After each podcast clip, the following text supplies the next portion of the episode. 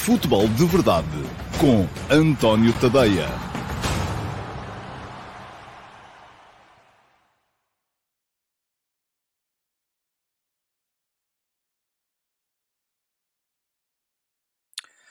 Ora, então, olá a todos, muito bom dia, sejam muito bem-vindos à edição número 778 do Futebol de Verdade. Hoje é segunda-feira, é dia 3 de abril de 2023 e um, à segunda-feira, uh, como sempre, há muito futebol para ver, mas tendo em conta as alterações recentes na orgânica do Futebol de Verdade, apesar de ser segunda-feira, vamos ter na mesma não só a pergunta na MUS, mas como também uma nova secção que é a pergunta do Discord. Portanto, Uh, já vi que muita gente tem estado a deixar perguntas no live chat. Eu não vou olhar para o live chat durante o programa. É uma decisão que foi tomada de forma consciente. Aí, depois de várias tentativas de atacar um problema que não tinha resolução, que era a toxicidade do live chat, que me impedia de uh, conseguir manter um raciocínio até ao final. Um, de modo que uh, vamos passar a ter, uh, o chat está aberto, vocês podem uh, ir lá dizer tudo aquilo que acham. Eu até vos prometo que no fim do programa vou ler tudo o que lá está, mas também vos deixo duas notas a esse uh, respeito. A primeira é que, se querem de facto que as vossas perguntas sejam respondidas, não é no live chat que as têm que deixar, é na caixa de comentários da emissão gravada. Porque todos os dias, eu por volta das 11 da manhã, vou à caixa de comentários do programa, da última edição do programa, e escolho uma pergunta uh, das que lá estão como pergunta na MUS. E respondo-lhe aqui de forma até detalhada. Um, outra maneira é tornarem-se subscritores premium do meu Substack e vai ficar aqui um link, além de ficar aqui a passar em baixo no rodapé o endereço é tadeia.substack.com uh, e se o fizerem, uh, garantem desde logo a possibilidade de participar na emissão semanal, para já é só uma, do futebol de verdade, uh, com live chat e com interação em direto. A outra interação será sempre em diferido. Portanto, uh, vai ser sexta-feira, próxima sexta-feira, meio-dia e meia, para quem for subscritor premium do meu Substack. Os outros poderão depois ver a emissão gravada no meu canal de YouTube, mas não vão poder participar em direto e colocar perguntas. E aí sim, vamos todos conversar com a manutenção da interação. Portanto, vamos em frente, vamos seguir Uh, rapidamente para as perguntas que eu tenho aqui já selecionadas, que é a forma de manter para já a interação e manter o programa dentro dos limites de salubridade uh, que eu uh, exijo que ele vá mantendo. E para já, aquilo que vamos ter aqui é a pergunta na MUS, é a primeira a entrar hoje, e cá está ela, escolhi. Não, não é esta, peço desculpa. Esta era a do último programa Uh, vamos ter que uh, ir aqui à procura da mais recente, que não era aquela, e portanto vamos seguir primeiro com a pergunta no Discord. A pergunta do Discord, uh, que foi colocada pelo Jorge Fernandes. E deixem-me só lê-la primeiro. Vamos a isso. Com a perda do sexto lugar do ranking para os Países Baixos, e eu creio que ela está mais ou menos uh, consumada, embora ainda não definitivamente, mas está mais ou menos consumada, e não conseguindo voltar pelo menos durante três anos a seguir, isso já não sei se vai ser assim, vamos a ver, uh, eu acho que para o ano vai ser difícil, daqui a dois anos talvez. Podemos dizer que a estratégia de, em Portugal, eliminar a classe média foi bem conseguida para dar músculo aos grandes em fazerem boas campanhas europeias. Neste ano, o Braga está mais perto dos grandes do que os médios estão mais perto do Braga. Não sei se cortássemos nos clubes grandes para dar força ao quinto e sexto para as competições europeias, estávamos mais próximos da França, ou se, eh, ao contrário, ficaríamos atrás da Bélgica. Gostaria de saber a sua opinião. Ok, Jorge, muito obrigado uh, pela sua pergunta. Já uh, deixei aqui a nota que quem quiser ir ao meu servidor de Discord, e não é só deixar perguntas para serem respondidas no Futebol de Verdade. É uh, conversar comigo e entre vocês numa das muitas chatrooms que temos por lá disponíveis. Quem quiser, além disso, uh, aceder ao meu canal de Telegram, onde eu leio os textos que vou escrevendo no meu Substack, e quem quiser ter acesso a todos os textos na íntegra, uh, incluindo os textos para subscritores premium, o que tem a fazer é subscrever, fazer uma subscrição premium do meu Substack, custa-vos 5 euros por mês, ou se quiserem aproveitar a uh, promoção, dois meses de desconto, uh, 50 euros por ano. O link já ficou lá atrás. Quem não quiser esperar é só dar aqui um salto abaixo a tadeia.substack.com e fazer desde já a subscrição. Vamos então responder à pergunta do Jorge. Jorge, o que é que eu hum, acho sobre... Não tenho uma resposta uh, à prova de bala, como é evidente. Um, mas deixe-me primeiro decompor a sua pergunta. Portanto, o Jorge, aquilo que me diz aqui é, inclusive, é que houve uma estratégia uh, para eliminar a classe média e dar músculo aos grandes. Eu não tenho nada a ideia de que isto tenha sido uma estratégia. Eu acho que isto é o reflexo natural daquilo que é o nosso país, daquilo que o nosso país foi permitindo. Eu aqui há tempos disse aqui, e isso gerou uma indignação dos diabos, que metade dos adeptos de futebol em Portugal são adeptos do Benfica.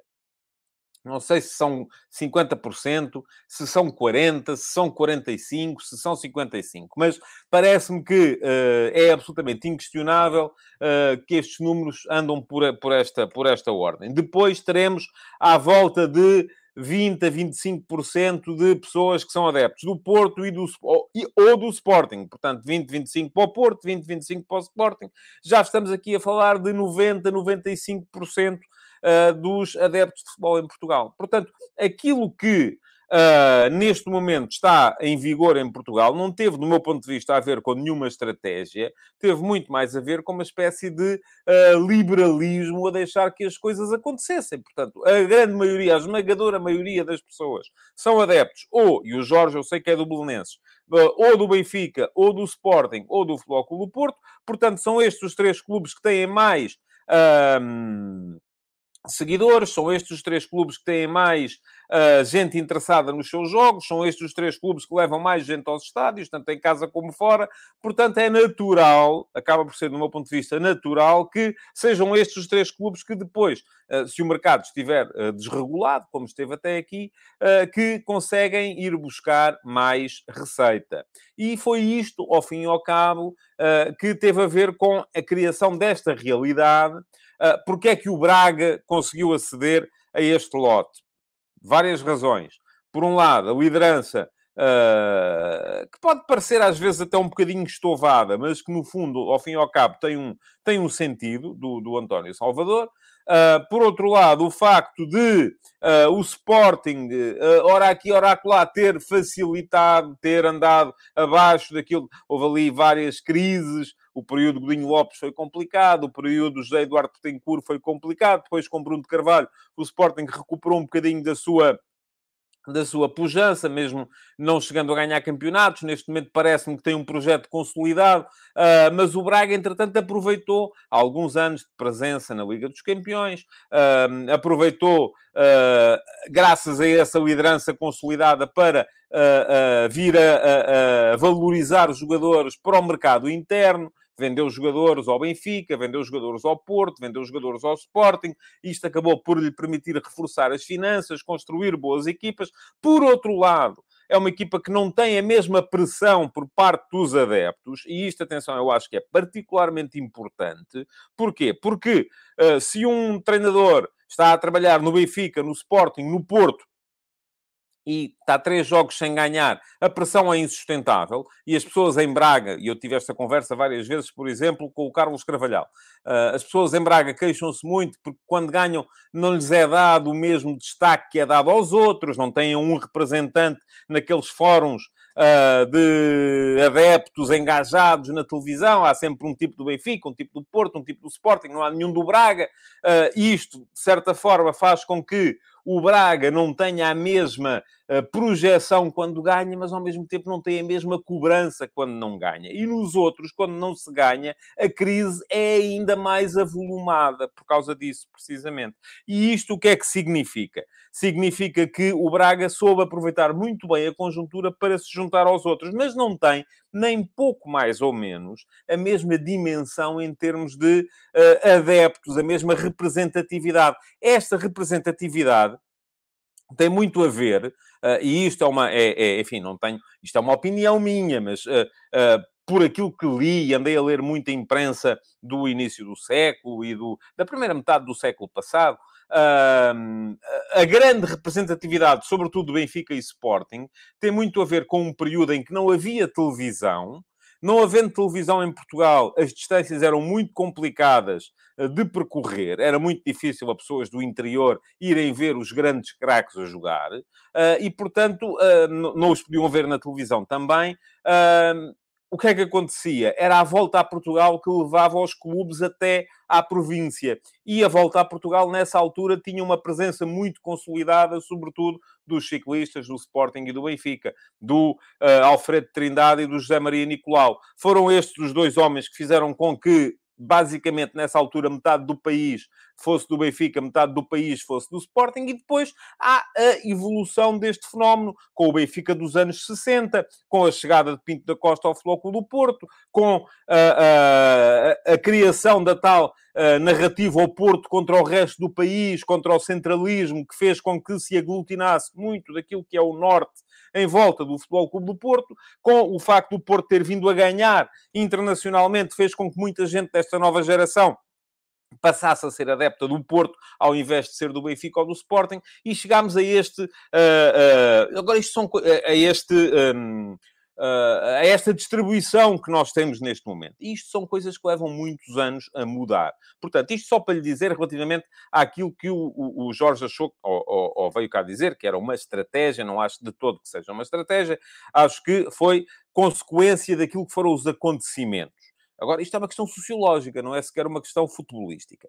Depois, se deveríamos ou não uh, uh, apostar mais, mas quem é que são o quinto e o sexto? Quer dizer, eu não acho que haja um quinto e um sexto. Aquilo em que eu acredito, não só por uma questão de justiça, como por uma questão até de sobrevivência da competição nacional, e eu não sou muito crente em relação àquilo que são as competições nacionais em países periféricos neste momento. Acho que, uh, à medida que isto for avançando, os nossos principais clubes vão estar. Só lhes interessa a competição nacional, na medida em que isso pode servir de fator de afirmação perante o rival regional. Neste caso, quando digo regional, é nacional, eh, porque já vejo o, o, o continente europeu quase como uma, uma unidade superior.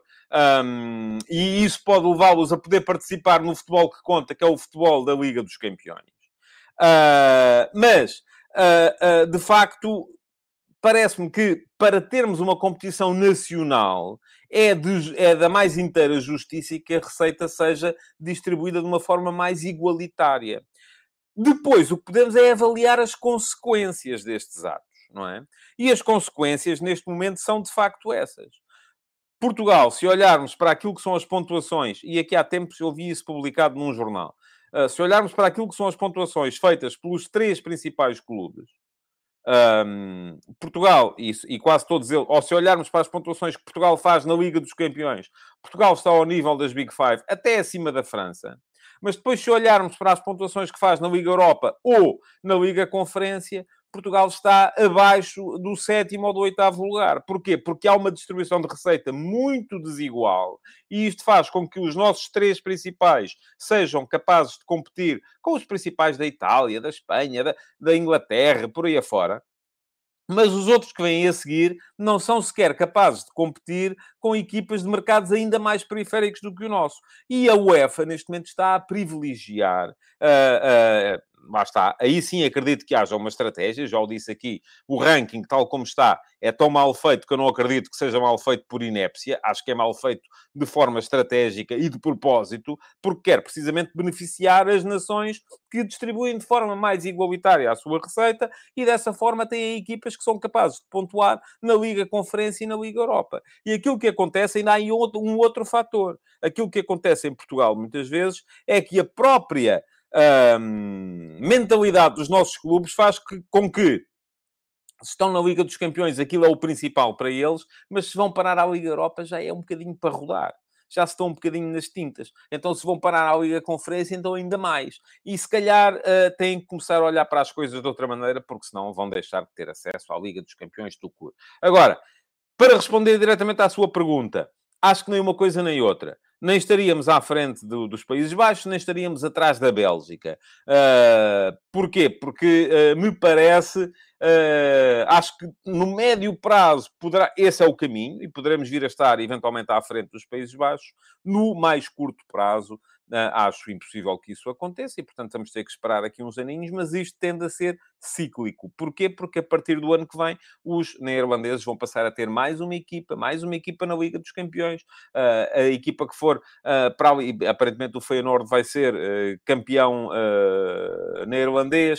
Vamos a ver quem é que lá vai parar a seguir, também direto. Depois há um terceiro que vai para uma pré-eliminatória. Se calhar a pré-eliminatória vai ser complicada para eles. Vão... E isto vai acabar por fazer com que eles também comecem a, não fazer tantos pontos em média como faziam até aqui. Isso era um bocadinho aquela coisa cíclica que havia entre Portugal e a Rússia aqui há uns tempos. Muito bem, respondida a pergunta do Discord, e volto a dizer-vos: quem quiser candidatar-se a ter uma pergunta respondida nesta secção da pergunta do Discord, é só primeiro tem que se tornar subscritor premium do meu Substack e depois uh, aceder ao meu servidor de Discord. Tem lá uma chat room só para deixarem perguntas, além de muitas outras, para irmos conversando uh, sobre futebol e sobre outros desportos também. Vamos então à pergunta na MUS para hoje, que veio do Tiago Santos. Olá, Tiago, bom dia. Uh, e o Tiago uh, faz a seguinte pergunta: acha que a utilização de avançados ou extremos, dependendo do que lhes queiram chamar, criativos como laterais direitos, e eu diria esquerdos também, enfim, direitos, não, aqui não vejo uma diferença entre laterais direitos e laterais esquerdos. Tem como culpa, ou como culpado o António Oliveira, e culpado aqui claramente entre aspas, não é? Faltam lá. Dado que a início de carreira o Sérgio Conceição só conseguia ganhar lugar aí, tanto no Porto como na seleção. Um abraço para si também, Tiago. Uh, é uma pergunta interessante que me leva a refletir, vou-me a refletir aqui um bocadinho sobre aquilo, uh, sobre a invenção do lateral ofensivo que é uma coisa que aconteceu, creio eu, no Mundial de 70 com a seleção do Brasil. É aí, uh, com o Carlos Alberto, que falámos aqui no outro dia, a propósito do, do, do melhor 11 português escolhido pelo chat GPT, é aí que começa a entrar no, no, no, no mundo ou no futebol mundial a lógica do lateral ofensivo, e depois há outros casos, em 74, o Sorbier da, da, da Holanda era praticamente um extremo no lado direito da equipa da Holanda, e por aí afora começaram a aparecer os laterais ofensivos, uh, como o fator, o Júnior na seleção do Brasil, uh, de 82, o Cabrini na seleção da Itália de 82 também.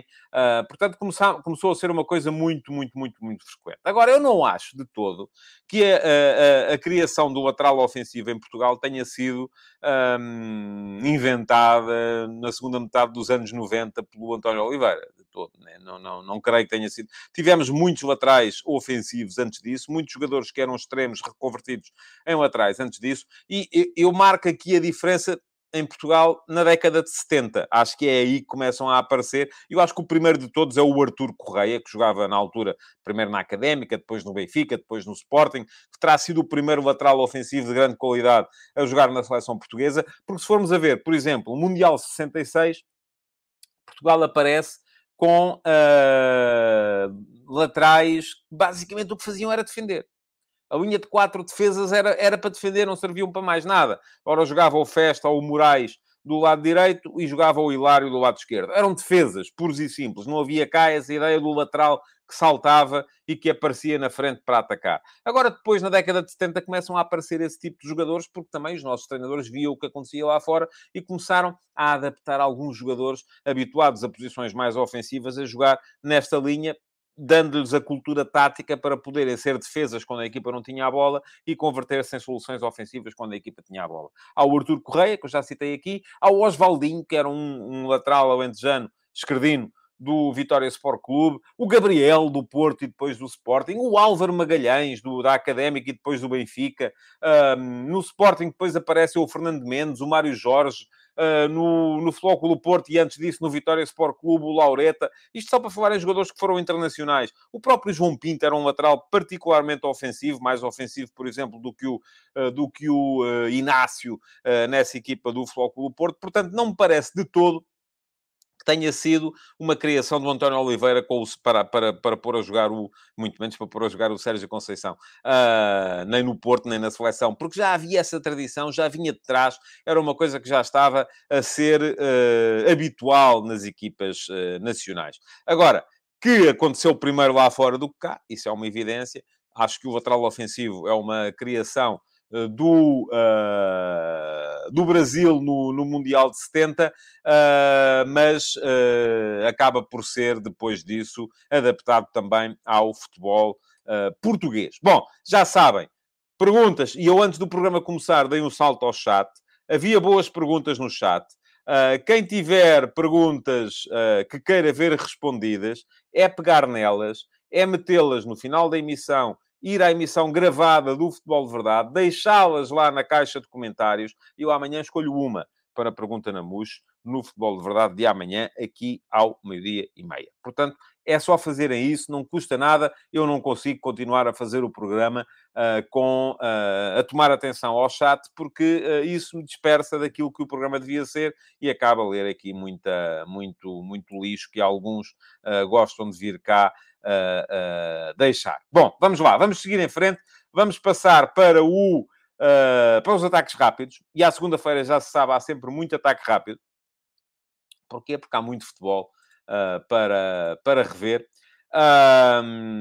Vamos começar pelo Campeonato Português. E pela animação que vai no fundo da tabela. Porquê? Porque esta semana o, o, o Estoril ganhou, e foi aquilo que o mantém ainda assim um bocadinho uh, à margem e ao abrigo das, das surpresas. Ganhou 1 a 0 ao Gil Vicente, ganhou com justiça. depois, o Passos de Ferreira empatou a 0 em Guimarães, e teve azar, do meu ponto de vista. O Passos podia e devia ter ganho aquele jogo. Foi a melhor equipa. Uh, Pareceu-me que esteve uh, sempre mais perto de o ganhar do que de o, de o perder. Aliás, mesmo a jogar com 10, já no final, tem uma bola no poste uh, e antes disso tem um gol anulado, tem dois golos anulados, mas um deles subjetivo, vamos, vamos dizer isto pelo menos.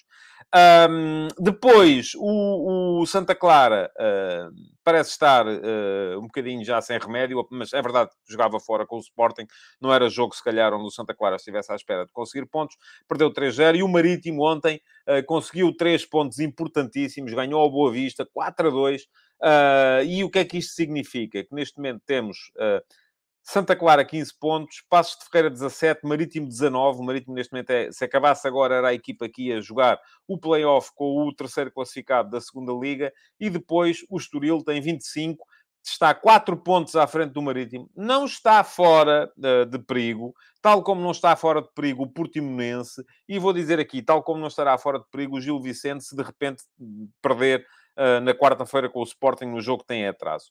Um, é muito difícil. Uh, para as três equipas que estão lá em baixo. Eu continuo convencido que vão ser aquelas três a ficar nas três últimas posições e que aquilo que falta definir é quem é que vai ser o 16 e, portanto, conseguir uma vaga para o, para o playoff, uh, mas continua a ser possível. Agora, é preciso termos em conta aqui uma coisa, é que não basta as equipas que estão lá em baixo irem ganhando os seus jogos, é preciso que os outros não ganhem e o Estoril tem alguns jogos em casa, já vimos isso aqui num futebol de verdade recentemente, tem alguns jogos em casa que são de ganhar, como era este com o Gil Vicente, ganhou, fez a sua uh, missão. Eu estou convencido que uh, a salvação, tal como acontece quase sempre no Campeonato Português, vai andar por volta dos 33, 34, 35 pontos. Uh, o Estoril tem 25, ainda precisa de fazer alguns, se calhar com 33, com 34, ganhando mais três jogos, chega lá, tem ainda uma série de jornadas para os conseguir, mas vai ter ainda que pedalar para lá chegar. Ora, lá fora, uh, jogos muito interessantes neste, neste fim de semana. Vamos começar pela Premier League. Uh, vitória sem espinhas do Arsenal sobre o Leeds United, 4 a 1. Uh, vitória sem espinhas também do Manchester City sobre o Liverpool, 4 a 1.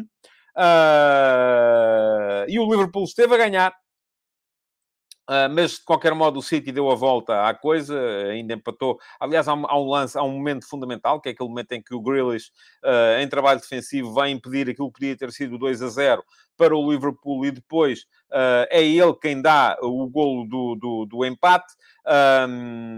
Depois disso, ainda na segunda parte, um, grande, um grandioso passe do Julian Alvarez a isolar o Marrez no lado direito uh, e o uh, Kevin De Bruyne a aproveitar aquilo que, se a bola tivesse ido para ele direta, teria uma posição de fora de jogo, depois já não era, porque entretanto o uh, uh, Riyad Mahrez passou-lhe à frente para lhe dar a bola para o, para o 2 a 1 e a partir daí, tranquila a vitória do City sobre o Liverpool. Portanto, tudo na mesma na frente. todo, ainda tudo por decidir entre Arsenal e Manchester City. E atenção à luta pelos lugares na Liga dos Campeões. O Tottenham, se conseguir hoje ganhar ao Everton, pode vir ainda a conseguir uh, safar-se. Uh, e porquê? Porque, entretanto, o Newcastle uh, limpou o Manchester United por 2 a 0. E o 2 a 0 foi um resultado até um bocadinho lisonjeiro para o uh, Manchester United. O Newcastle United foi muito melhor. E nota ainda para a derrota do Chelsea em casa contra o Aston Villa 2-0. Não vi o jogo, mas de qualquer maneira uh, serviu de mote para aquilo que muitos de vocês vinham reclamando aqui nas emissões regulares do Futebol de Verdade para a demissão do Graham Potter. Já foi. Um, e eu acho que o mercado de treinadores na Europa este ano está a ser muito curioso. Muito curioso porquê? Porque está toda a gente a tomar iniciativa uh, para assegurar os treinadores que vão ficando livres. Aliás, escrevi um bocadinho sobre isso hoje de manhã nas, nas conversas de bancada e vou deixar aqui na emissão gravada o link para quem quiser uh, ler o texto. Uh, porquê? Porque, uh, se formos a ver, o Bayern Munique uh, despediu o Nagelsmann para poder ir buscar o Tuchel, temendo que, como estava o António Conte por um fio no Tottenham, o Tottenham acabasse por contratar o Tuchel. o Tuchel entrou no Bayern Munique e, enfim, já ganhou o clássico, der clássica 4 a 2 ao Borussia Dortmund.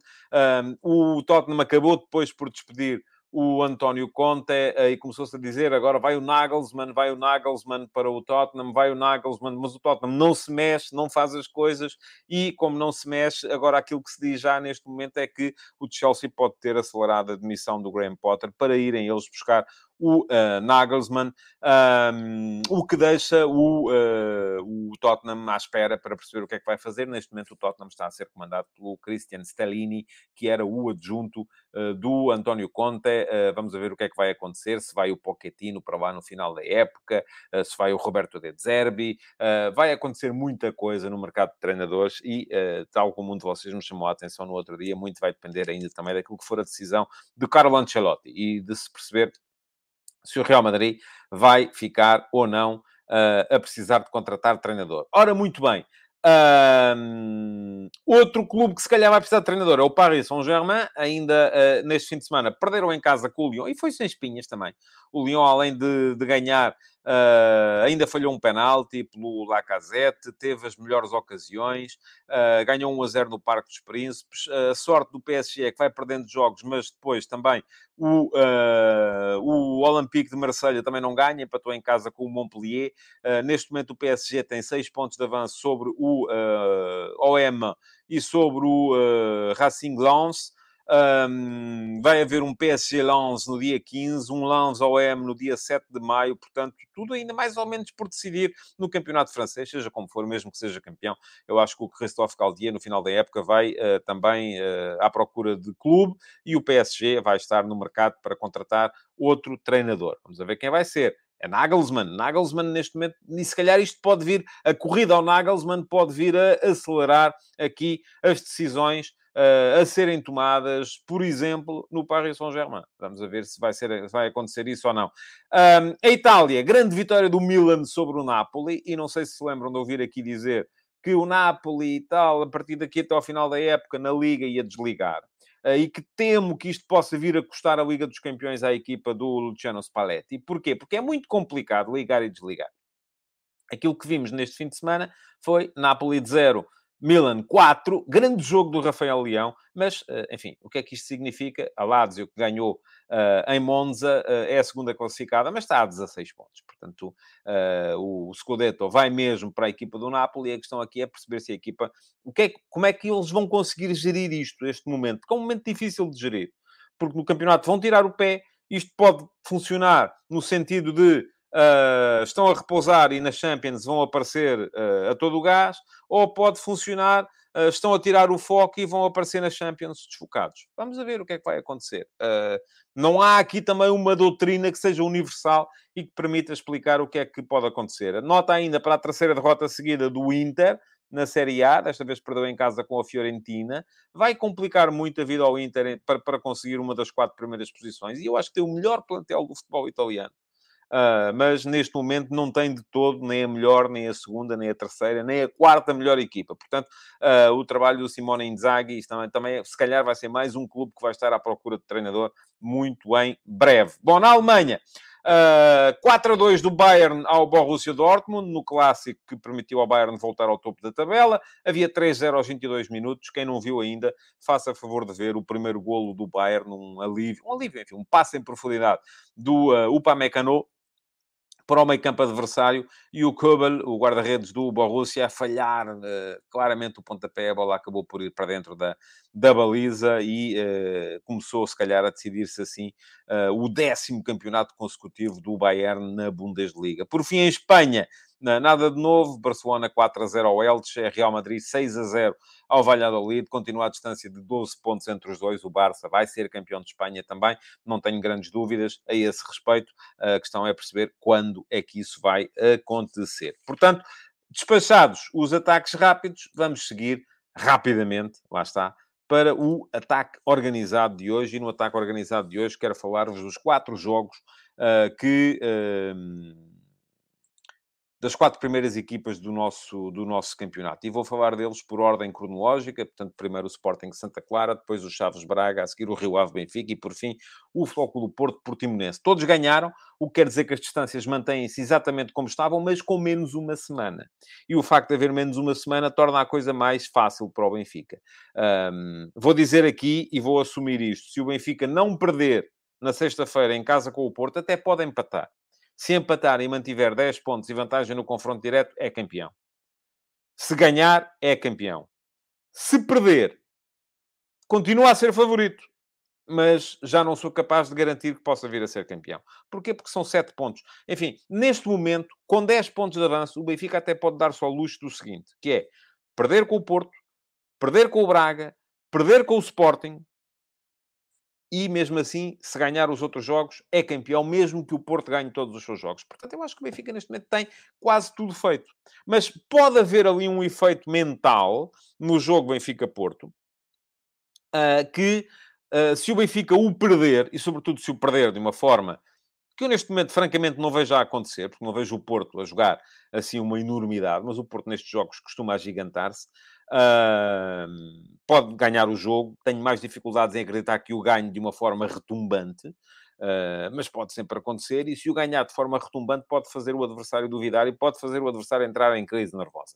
Vamos a ver se isso acontece. Acho que o Benfica, neste momento, não é só favorito, é amplamente favorito para ser campeão nacional, mas o jogo da próxima sexta-feira uh, vai uh, ser uh, muito decisivo para, para este tipo de conversa. Mas já lá vamos falar então do Benfica e do Porto, que nem um nem outro jogaram grande coisa neste fim de semana, deixa-me que vos diga. Não, foi, não, foi, não foram dois jogos convincentes, nem do Benfica, nem do Porto. Ambos ganharam, que era isso que era importante. Antes disso, jogou o Sporting e jogou bem. Também é verdade, tinha pela frente uma equipa que entrou derrotada. Eu acho que este Santa Clara está derrotado Uh, estava derrotado com o Mário Silva, estava derrotado com o Jorge Simão, está derrotado com o Acioli. É uma equipa que neste momento não entra em campo e se percebe que não acredita no processo, não acredita em si mesma. Muitas dificuldades do Santa Clara para conseguir sequer jogar. O Sporting fez 26 ações defensivas no meio campo adversário. Uh, recuperava quase sempre a bola à saída de jogo da equipa do Santa Clara, o que é sinal, por um lado, de alguma dificuldade do Santa Clara para construir, por outro lado, de uh, alguma capacidade do Sporting para meter a pressão no campo.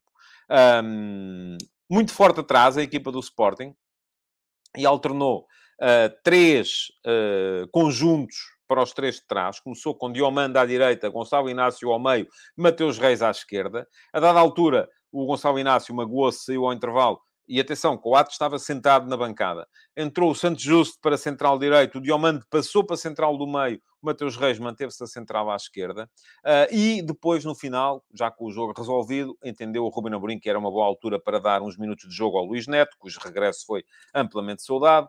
Uh, e então passou a jogar com o Santos Justo pela direita, uh, Luís Neto pelo meio e Diomande como central esquerdo. Portanto, Diomande ocupou as três posições da defesa do Sporting durante o jogo e fez-las todas bem. Uh, é uma certeza que está ali. E é por ver isto, eu vejo o Sporting com Santos Justo, com... Já nem vou meter aqui o Neto. Santos Justo, Coates, Diomande, Mateus Reis, Gonçalo Inácio, Uh, e querem as pessoas que o Sporting passe a jogar com dois centrais. Só se o homem for maluco, não é? Então tem três centrais de um nível extraordinário. E o próprio Ruben Amorim disse isto, uh, que neste momento não trocava nenhum dos três de trás por, por jogadores dos adversários. E vai passar a jogar só com dois? Se é ali que ele tem uma das forças da sua equipa. Bom, mais algumas dificuldades do Sporting um, em ataque organizado, mas ainda assim uh, muito bem a inserir-se na frente quase sempre o Pedro Gonçalves, que voltou a ter que jogar como médio. Lá está a tal linha de 5 no apoio ao Paulinho, uh, da direita para a esquerda, Arthur, Edwards, Pedro Gonçalves, Trincão, Nuno Santos, cinco homens no apoio ao ponta de lança, a tal linha de 5 que as equipas neste momento quase todas metem no apoio ao ponta de lança. E o Sporting construiu o resultado muito, muito cedo. Primeiro uma bola parada, um uh, livre do Pedro Gonçalves com cabeceamento do Paulinho e depois em duas recuperações de bola em zona alta, uh, ambas, uh, uma do Martin Edwards, eu passo a vida a chamar Martin Edwards ao homem, do Marcos Edwards a dar o, o, o golo ao, ao Trincão, Uh, e a outra do uh, Paulinho a dar o golo ao Edwards. Subiu ao Sporting ter marcado mais golos, devia ter eventualmente marcado mais golos, mas conseguiu uma vitória tranquila. Uh, e vamos lá ver, para o Sporting. Há jogo já na quarta-feira, visita ao Gil Vicente, jogo fundamental. O Sporting tem que o ganhar para se manter ali uh, em contacto próximo com o Flóculo Porto e com o Sporting Braga, até já antecipar aquilo que pode vir a ser perda de pontos do Porto no jogo com o Benfica e do Braga, que depois vai jogar com o Benfica também, muito, muito em breve. Ora, o Braga não cedeu. Uh, o Braga foi jogar uh, Chaves, Uh, foi muito melhor do que o Chaves na primeira parte. Eu acho que o empate ao intervalo era lisonjeiro para o Chaves. Um, o Braga tem muita gente que vê baliza. E isto é muito importante.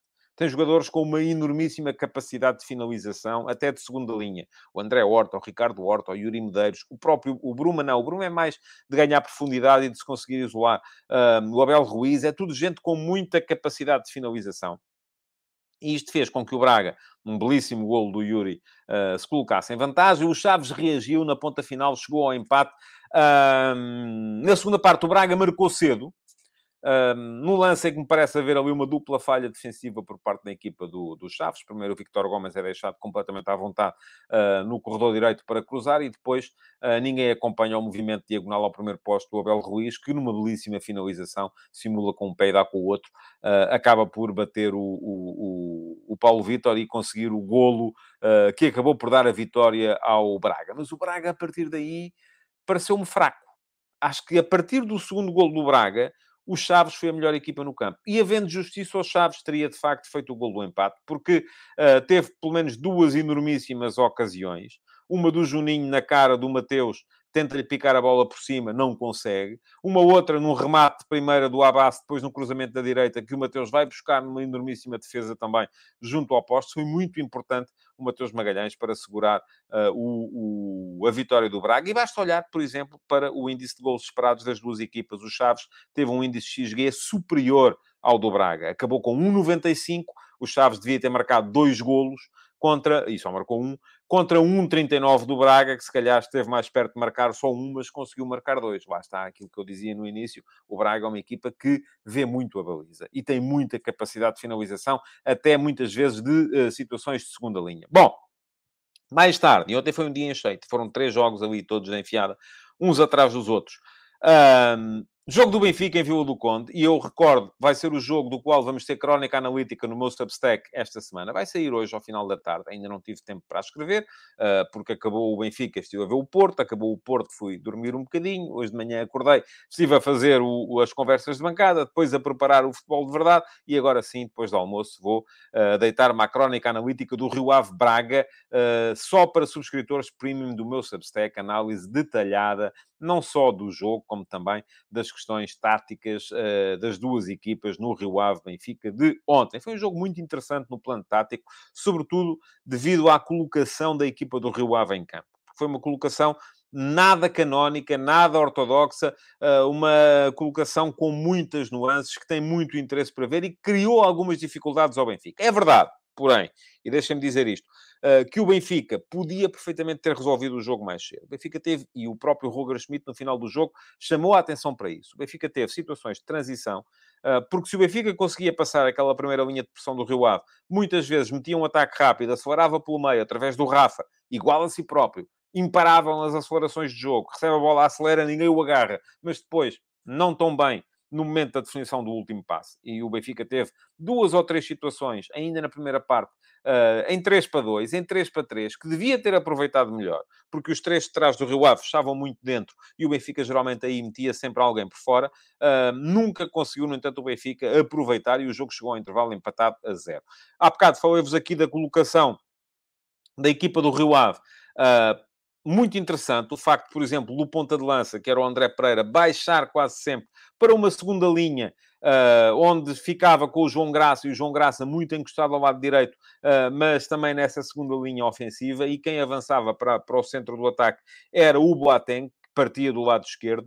Uh, isto, de certa forma, veio obrigar o Benfica a atacar, sobretudo pelo corredor direito mais dificuldades para o Grimaldo, que tinha o Graça, tinha o Costinha, tinha muita gente pela frente. Não houve tanto Grimaldo do ponto de vista ofensivo como é habitual, teve que haver mais Bá.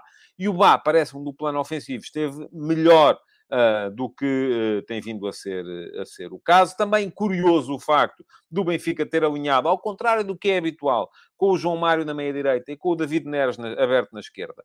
Uh, isto também pode ter contribuído para que houvesse menos Grimaldo.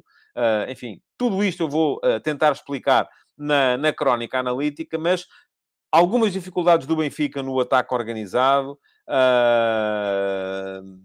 alguma facilidade para o Benfica meter ataques rápidos e contra-ataques, mas com problemas na definição dos lances, nem é na finalização, foi mais na definição, foi mais no último passe. Agora, muito importante, o golo do Gonçalo Ramos.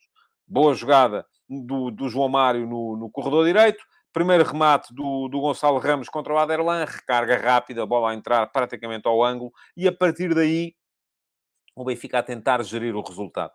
Teve alguma fortuna, o Rio Ave eh, já podia ter marcado antes, no cabeceamento do Patrick William ao. Depois há golo do André Pereira na recarga, mas o André Pereira estava fora de jogo. O que é que isto significa? Que a recarga é anulada em termos de estatísticas de jogo, mas o primeiro remate não. O primeiro remate é regular. Se ele tem entrado, o golo seria, seria regular. E depois duas boas situações do Boateng na segunda parte, uma aos 53, outra aos 74 minutos. Isto significou que no final do jogo o Benfica chegou uh, com um XG, um índice de golos esperados de 0,84.